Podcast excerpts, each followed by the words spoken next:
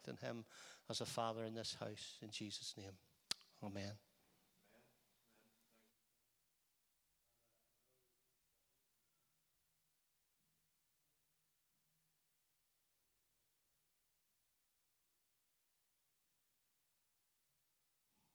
Is that us now? There we go. Um, thank you. I think I speak on behalf of everyone. Just want to honour Phil just for what he carries in this house um, as father over this place, and it'd be good just to honour him today on Father's Day. And we give him a round of applause, can? And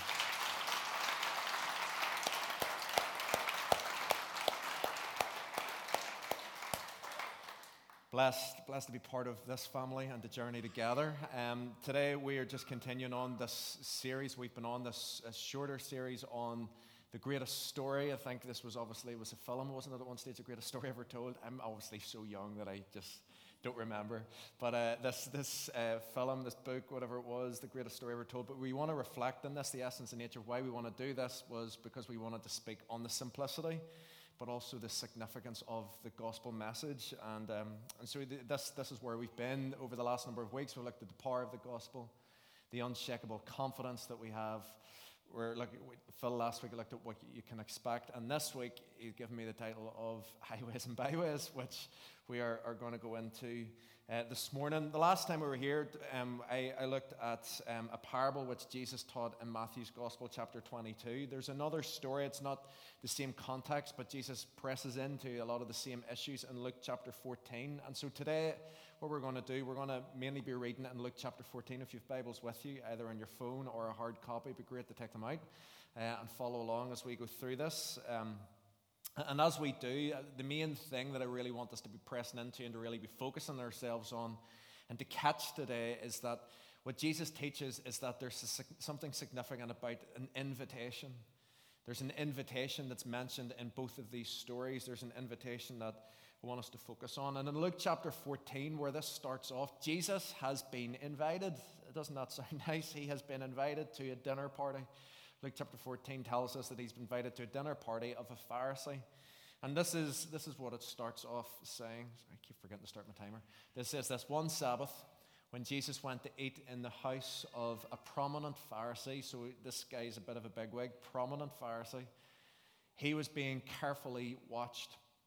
Imagine what that must have felt like, knowing that every eye was upon you, not necessarily all in a good way, but these guys were here. There was probably an agenda, there was probably a motive. They were there to try and scrutinize Jesus. The fact that this was on the Sabbath, they were hoping that he could do something wrong, say something wrong, look a different way that he should have done, something that would have meant that they could have had an accusation to make against him on this day. They wanted to try and, and catch him out. And so, Jesus, what we see in this is just he's so graceful. And in this moment, this is the context of Luke chapter 14, where we're really going to be looking today. But Jesus uses this as an amazing opportunity. I know if that was me with the weight of the expectation of that, I would be so frustrated. You probably throw the head up, you want to get out of there as quickly as you could, but not Jesus. He uses this as an amazing moment to be able to teach truth and to speak truth to these guys, but also to to everyone who obviously is reading on in the account of it, and to people probably in the moments when the stories were retold, the truth that was being shared in this. And so, this is where we're going to be today. This is the context. Jesus is at a dinner party. Before we do, I just wanted to jump back. Last time I was here, we taught on Matthew's Gospel, chapter 22. And in Matthew's Gospel, chapter 22, Jesus tells a story about a wedding. And we prayed this morning for Robbie and Tara. There's, they've got their wedding this, this Thursday. And Jesus uh, taught a story, a parable um, about a wedding. And in this, he talks about how there was invitations that were sent out for the wedding. People were invited to come. Many people refused and said they didn't want to come. And so invitations were sent to other people. Invitations went out far and wide because the heart of the host of the wedding was that he wanted the wedding banquet, the wedding celebration to be full. He wanted people to come in and to celebrate this moment with him. And the main teaching that we pulled out that time was the, was the focus on the wedding garment. I just want to just reflect just for another couple of minutes on that this morning before we press into Luke chapter 14. And in the wedding garment, this was the bit that took center stage, this is what we read from verse 11 to 14 in Matthew 22. But when the king came in to see the guests, he noticed a man there who was not wearing wedding clothes. He asked, How did you get in here without wedding clothes, friend? The man was speechless. Then the king told the attendants, tie him hand and foot, and throw him outside into the darkness, where there will be weeping and gnashing of teeth. For many are invited, but few are chosen. The invitation been given out, but the cultural understanding, which we explained that last week, was simply this: that when people came to the weddings in Jesus' day, lots of the cultural uh, commentators would say that when people came, the, the host would have provided wedding garments for people to wear. That was, that was a bit of a hard task as well. Imagine having to pay for all the meals and things. But there was a wedding garment, and as people arrived, they would have taken, the servants would have given them a garment, they would have received it, and they would have put this on. And when we when we reflected on that last time, we were saying that this ultimately was what distinguished people and gave them the right to be there in the celebration. The fact that they were dressed in this wedding garment. It had nothing to do about what they did, it had nothing to do about their moral state or the condition of themselves, but it was more to do significantly the one and only thing that allowed them and qualified them to be there in that wedding was what they were dressed in.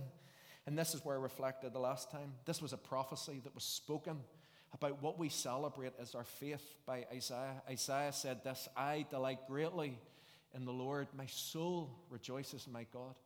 For he has clothed me with garments of salvation and arrayed me in a robe of righteousness, as a bridegroom adorns his head like a priest, and as a bride adorns herself with, with jewels. I've brought a couple of a couple of bits of garments with me. I got up to the front door, said, This place is a mess. What on earth are you doing? I had these lying on the seat. This is a bit of a window into what it's like at home as well. Um, Laura handed these to me. But this, this is a, a hoodie that is a really old one, and yet I wear it nearly every single day, right? And if some of the guys in Grow might see me wear this hoodie as well.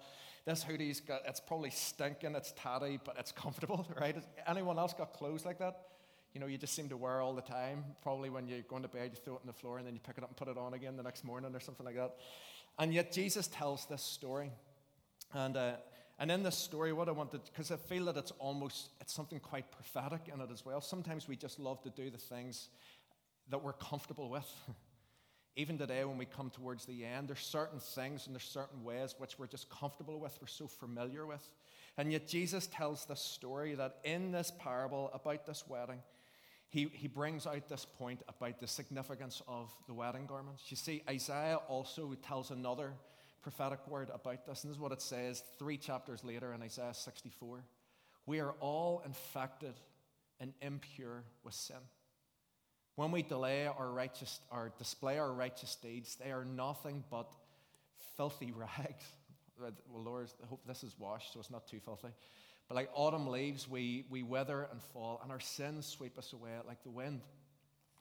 There's something significant about the reality of this is that we are all marked with this stain of sin. What almost appears like, even in our best efforts and the best efforts of our righteous deeds, they almost appear like filthy rags.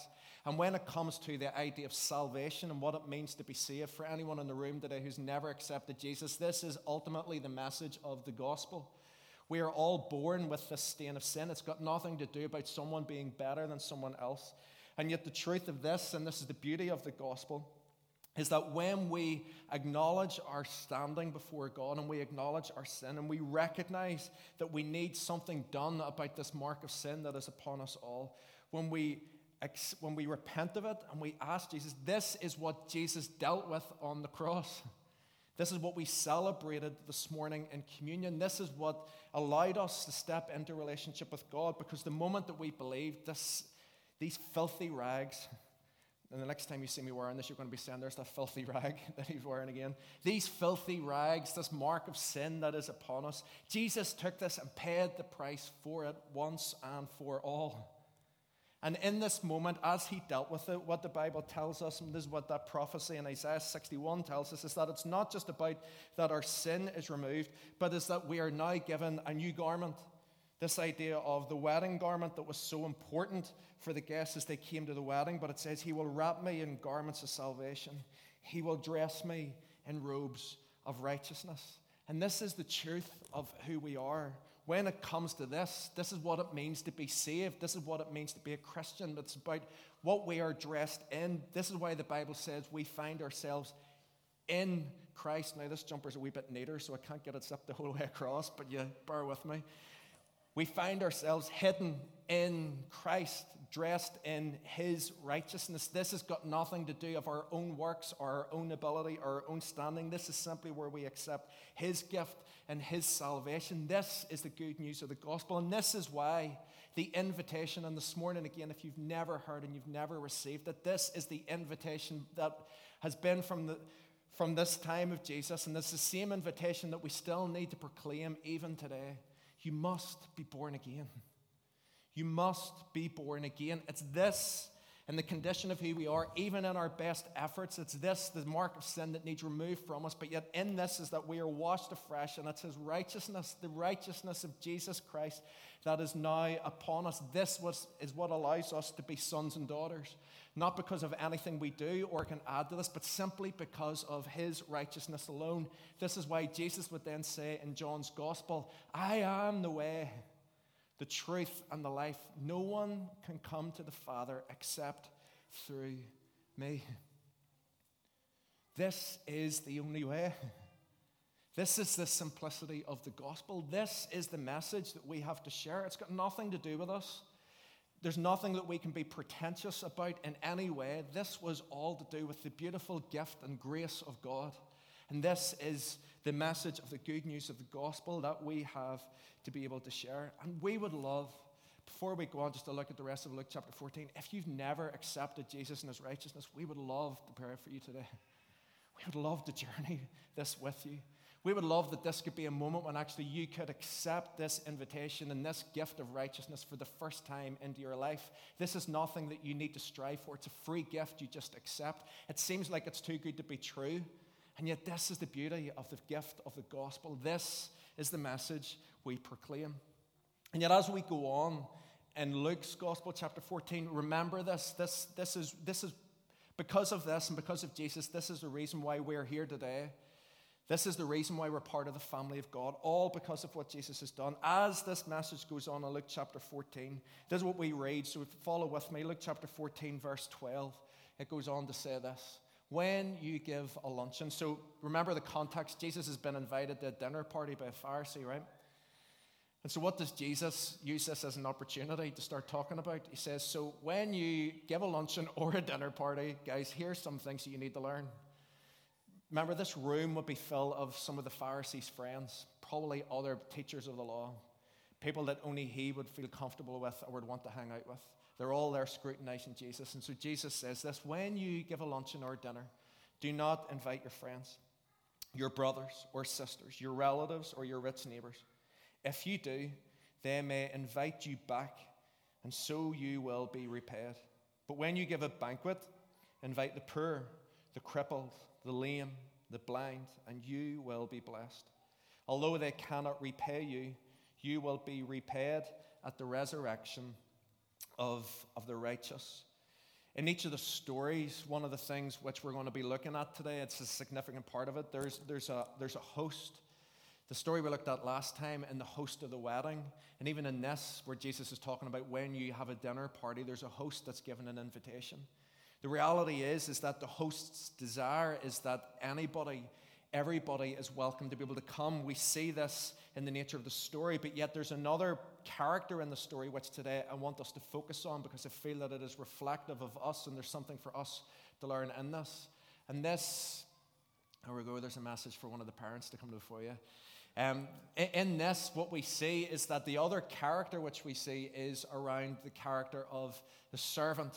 And in this, what we see is that again, the host's desire is that for each and every person, this is about to go live again. Do you see this word as it comes up? Hopefully.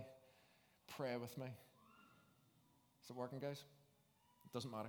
There it is, right? So, servants, right? This, this is the character in the story that suddenly becomes a key part in this. The host desires that everyone would come. This is what we see in the book of Peter. 2 Peter 3, verse 9 The Lord is not slow to fulfill his promise, as some count slowness but is patient towards you, not wishing that any should perish, but that all should reach repentance.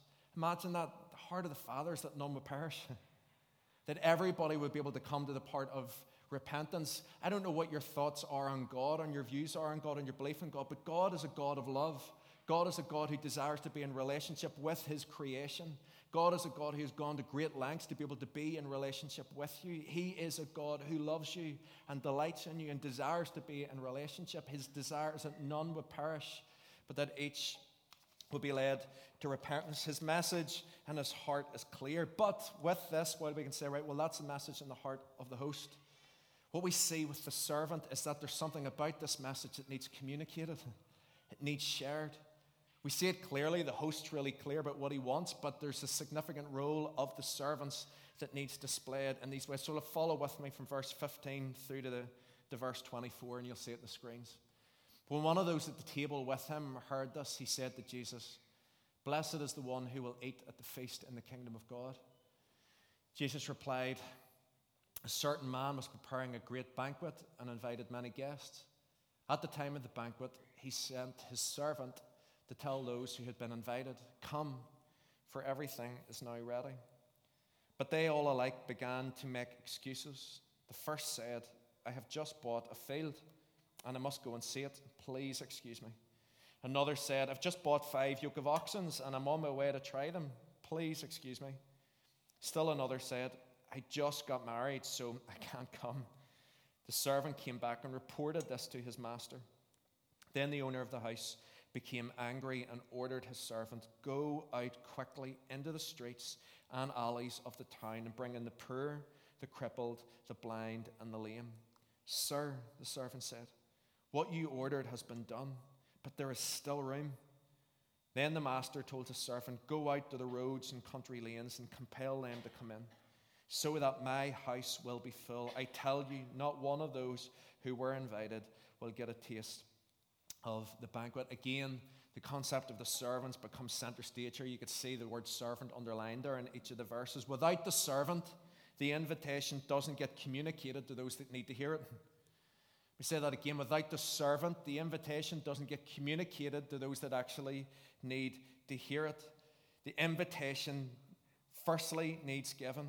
You see, while the heart of the invitation of the king has not changed, I don't know about you, but one of the things which is just so clear, and I recognize this in my own life, while the, the heart of the message has not changed or diminished in any way, one of the things that can so easily happen is that the heart of the servants and how we share the invitation can often be lacking. We sometimes fail to recognize the urgency and the need to actually be able to tell people about Jesus. The message hasn't changed, but yet something about the heart of the servants. I want to just read just a little um, section from this. this is a book I've been reading over the last while. Some of you might have read it, Letters to the Church by Francis Chan. And, uh, and in this, he's just he's trying to address actually what the church is actually meant to be about. And in this, I've got one of the quotes on the screen. He starts to press home about the idea of this. You know how often we can totally miss what it means to be part of this, what it means to be part of the church of Jesus. He says this: We live in a time when people go to a building on a Sunday morning, attend an hour long service, and call themselves members of the church, just like we're doing this morning. Does that sound shocking to you? Of course not. This is perfectly normal. It's what we grew up with. We all know good Christians go to church, don't we? But have you ever read the New Testament? Do you find anything in Scripture that is even remotely close to the pattern we have created? Do you find anyone who ever just went to church? Try to imagine Paul and Peter speaking like we do today. And he goes on to give this conversation. So this is this is all pretend, right? So this is Paul. Hey Peter, where do you go to church now? Oh, I, I go to the river. They have great music, and I love the kids program. Cool. Can I check out your church next Sunday? I'm not really getting anything out of my own. Totally oh, actually, no, wait, I'm not going to be there next Sunday because little Matthew has soccer. How about the week after? Sounds good. Hey, by the way, do they have a singles group? it's comical to think of Paul and Peter speaking like this. Yes, that, yet that is a normal conversation among Christians today. Why? There are so many things wrong with the above conversation that I don't even know where to start. The fact that we have reduced the sacred mystery of the church to a one hour service we attend is staggering. He goes on to say this. You see this on your screen. The church doesn't have to remain a group of needy people complaining that they haven't been fed well enough. it really can become a group of servants who thrive in serving. Let's read that again. The church doesn't have to remain a group of needy people complaining that they haven't been fed well enough. It really can become a group of servants who thrive in serving. In the passage in Luke 14, what we see is that while Jesus presses into the heart of the issue, the Pharisee almost comes out with this phrase it's clear that in his head he had an understanding of something, but he had totally lost sight of the heart of what it was all about. As Jesus, what we see in the, in the, in the verses that I opened up with, he starts to press him and he says, You should be inviting the lame and the poor and the sick. And what the Pharisee turns around and his response to this, he says something, because I'm certain that as Jesus says this, the Pharisee who did all the inviting is probably looking around and seeing that all his friends are starting to get really uncomfortable. Jesus is pressing home something about them that is, was wrong in the very nature and essence of what they believed. And I'm sure as this Pharisee looked around, he started to see his mates starting to get really uncomfortable. So what he did was work. I'd imagine, I'm saying you were right, but I imagine if you were one of his mates, when this Pharisee said it, you would have been a yes, an amen to right? Because his friends, this guy was probably starting to say something that made his friends be like, oh yeah, well we agree with that, we can get that. The Pharisee began to say these words after Jesus has started to about everyone that should come in, he says these really religious words. He says, Blessed is the one who will eat in the feast of the kingdom of God. Blessed is the one who will eat in the feast of the kingdom of God. And he's not wrong. Of course, once you get to sit and enjoy the feast of the kingdom of God, of course they're blessed. But he was almost coming out with this religious garbage and sentence. It was just like, because this was the right thing to say, and it was tickling the ears of his mates who were sitting around him so that they wouldn't feel just as uncomfortable. And yet Jesus doesn't let it drop. Like it's like Jesus is just looking back and is thinking, You've not listened to one thing I've said. And so Jesus goes again. And what Jesus then picks up in the next verses as he goes into, he says this. He says, I no longer call you, let me come back to this wee second. He says, Have I lost this? I have. I'll come back to it in a wee second. What Jesus then goes into, what we say I'll pick up in a little while with this off the back, he starts to press into another issue about what this should actually be for us and what we need to actually be picking up. But yet, how often, this is the question I want to ask us, how often do we take our eyes off our responsibility as disciples? And in this, with particularly this word servants, I want to ask us how often do we take our eyes off the responsibility of what it is to be a servant of Jesus? When I put that word servant up, and when we talk about the word servant, I wonder what you think about it. Even as I reflected in this passage during the week, I know where my mind went to first, and this is sorry, you probably read the verse, but I flicked onto. This is where my mind went to. I was like, but Jesus, did you not say this in John's gospel? I'll no longer call you servants, but I'll call you because a servant doesn't know his master's business. Instead, I have called you friends. For everything that I learned from my Father, I have made known to you. You see, what Jesus was doing in this moment, he was not in any way dismissing the fact that we have a role and responsibility as followers of Jesus. There's something which we need to do in terms of our service for our master that we actually need to still fulfill. But what Jesus was doing this, he was calling people up to a deeper level. It's almost like, do you ever use those phrases where you would say about someone. So I mentioned this this morning. I was saying, you know, Phil, Phil and I, we, we work together, we're colleagues, we lead church. But I call him, it's not just that, I call him a friend. you know, you ever say that of people, you know, they're such and such, but they're also my friend. It doesn't negate the fact that they are this thing, but it's actually you're saying that there's something deeper about it. The fact that this is about friendship. What Jesus was saying in this moment to us was that this does not have to be born or formed just out of a place if we feel that a responsibility that we have to do something. But actually, Jesus is elevating us to a position that actually this is all because it's out of a place of relationship. Because we get to know Him and we get to experience His love, there's a desire that we want to do these things. We are servants, we're friends. We're sons and daughters, but again, we're still servants. There's still things that the master requires of us. And part of our role of servants is that we are those to whom the invitation needs to be given. Francis Chan also says this, one last quote from him, and then we'll just bring this in the land. He says, At the end of the day, it's about, it's about what we produce. We can get so focused in getting people through our doors that we don't think about what goes out. The church's purpose is not just to exist, it's to produce. Are we producing mature Christians who imitate Jesus by constantly serving others? Guys, one of the things, and this is not at all, by the way, just try and sidestep responsibilities, but one of the things which we can often get as feedback, uh, And it's good. We, I, we op- we're open to critique and feedback. That has to be what it's about. But one of the things which people will often say is, you're not preaching the gospel. You need to preach more of the gospel. We need to do this. We need to do this. And I get it. We do need to preach the gospel. There's a Savior that needs declared. There's a hope for the nation. We do need to speak about it. And yet, the reality is, with this, is that what we're saying is that when we bring people to that one hour service, we hope that one of you guys on the stage can tell them something about the gospel message that they can hear so that they can come to know Jesus. A few years back in the evening service, we used to do this theme called 166. And the whole pr- principle of 166 was that in the Sunday nights, remember this, Jolly?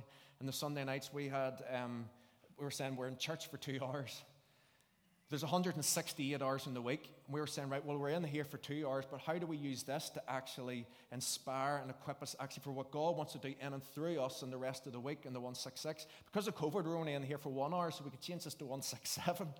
And the question we need to ask is, right, well, it's brilliant. Yes, we do need to be able to talk about Jesus. We need to worship him. We need to be able to celebrate his salvation. The fact is, and this has been my pushback, to, not just to you, but also to me, it's not just about what we do here, but it's about what do we actually do with the 167.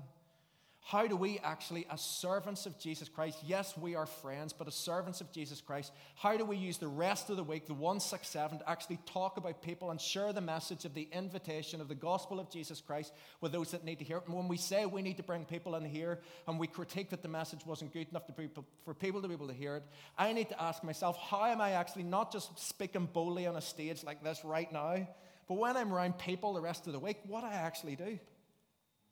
What I actually do, because I recognize this, there's a lot of times I just absolutely bottle it.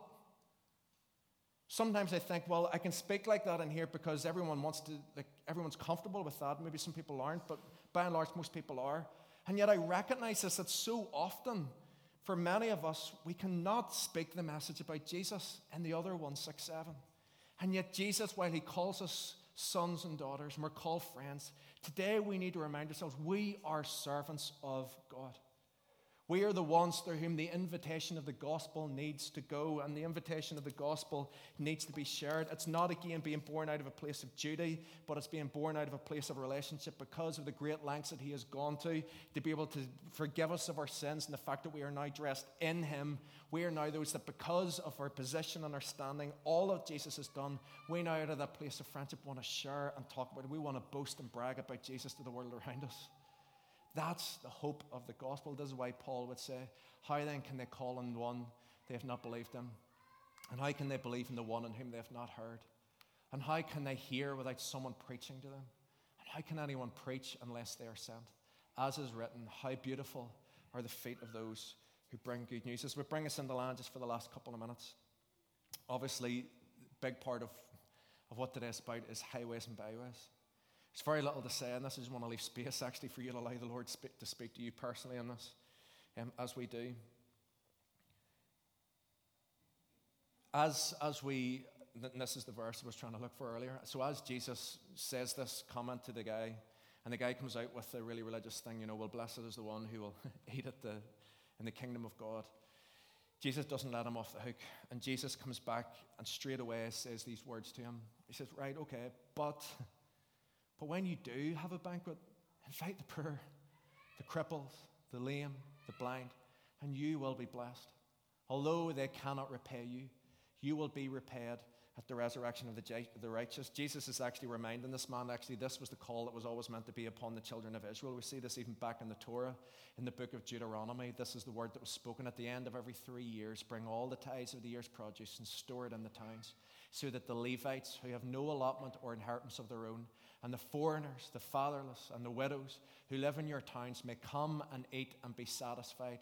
Uh, and it's so that the Lord your God may bless you in all the work of your hands. This was the call that was always meant to be upon them. And it's this that Jesus speaks into. And so, what we see in this idea of highways and byways, this is where Jesus then tries to almost, with the impulse of this, to direct them that this is where it needs to go.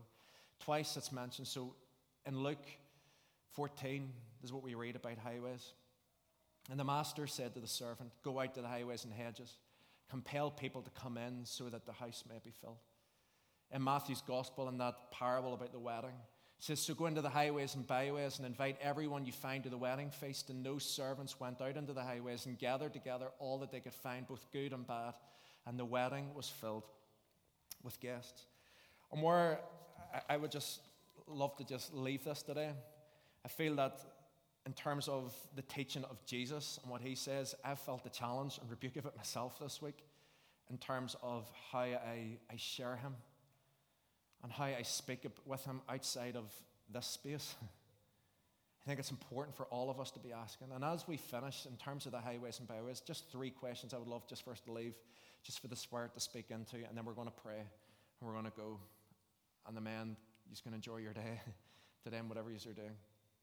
But I would love for you just to allow the Holy Spirit to speak right now. When it comes to this idea, so Jesus, obviously, he said in the parable, he said, so even when you're throwing a, a or dinner party, he says, don't invite your friends and families and those sort of things. It's not as if Jesus is saying you don't have any regard for friends or families, but he's saying, listen, don't just do it with, in the spaces or with the people where it just feels comfortable, right? And so when it comes to this idea of an invitation, this is what I would firstly love you to ask, just for the last three minutes, and then we're praying. We'd love you to just allow the Spirit to speak. There are some people who are part of your family or friends that don't know Jesus. And my question to you is I would love for you to just wait upon the Spirit and allow the Spirit to bring into your mind and just to speak to you and lead you who's even one person, a family or friend this week that He would love for you to share the message of Jesus with. And so I would just love for you to close your eyes. I would love for you to close your eyes right now.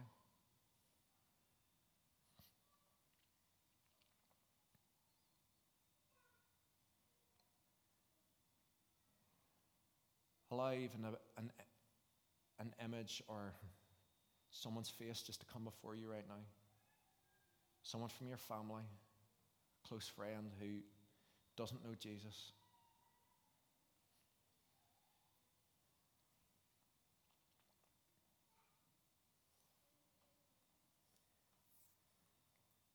And then when it comes to this principle of highways and byways, when we think about highways, highways were obviously main roads, think of busyness, lots of activity. What I would love you to think about, just allow the Spirit again to speak into this. In the busyness of life, particularly even around your work situation, your day to day life, and the busyness, allow the Spirit to bring maybe one more person to your mind right now. Someone who does not know, who does not know the Lord. Work colleague someone in that coffee shop you go to.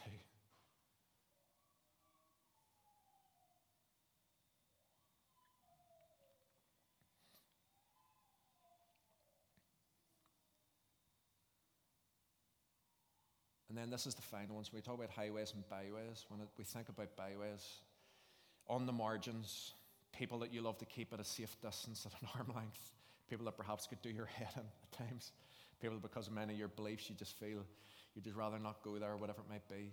But who's in the periphery or on the outside? Who are the people you naturally even struggle to engage with or connect with? That can so often be that excuse in your mind of why you're not going to that place. Allow the Spirit to even bring not even just a person, might be a group of people, a space you find difficult, might even be a location. When you think of the byways, who are those people in your life?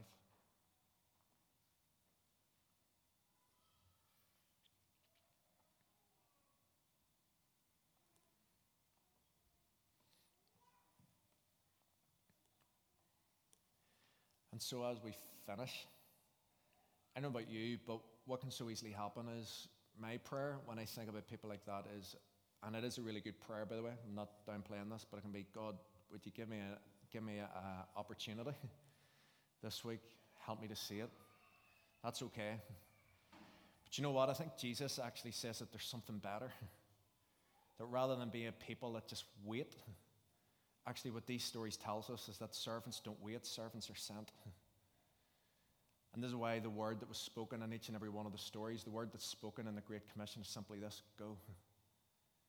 Our prayer this week, with even some of the names, some of the people you've been thinking about, is that rather than we're in a on the back foot situation where we wait and see if there might potentially be an opportunity, servants of the Master are sent. And the word is go. And so what I would love to do as we finish, would you stand with me? And then this is us done. I would just love to pray. I would love to pray for boldness for myself in this.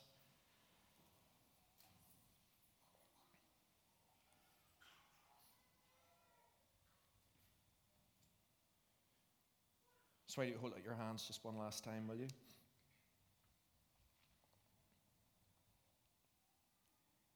Jesus, thank you for the good news of your gospel. Thank you for the love you have demonstrated to us. That you didn't just wait, but you went. Jesus, you came into this world, you took on flesh. The length that you went to to die on the cross for us. Thank you for the righteousness now that we can have, that our sins can be forgiven and are standing before you. But Jesus, we recognize that while we are sons and daughters and we are your friends, we are your servants. You are our master. We recognize our responsibility. Father, I just pray for the names, the faces, the places maybe that you're just placing in our minds right now, Holy Spirit. I just pray that this week we would be filled with boldness. God, I pray that we would just go with a fresh encouragement, God, in our hearts, God, that we would be a people that would go to bring the invitation and to bring the good news. And God, we wouldn't um, negate the responsibility to still speak truth with love. God, we don't go to try to wrestle people into your kingdom, but God, I just pray that we would still speak in love. So, God, I just pray, would you use us this week?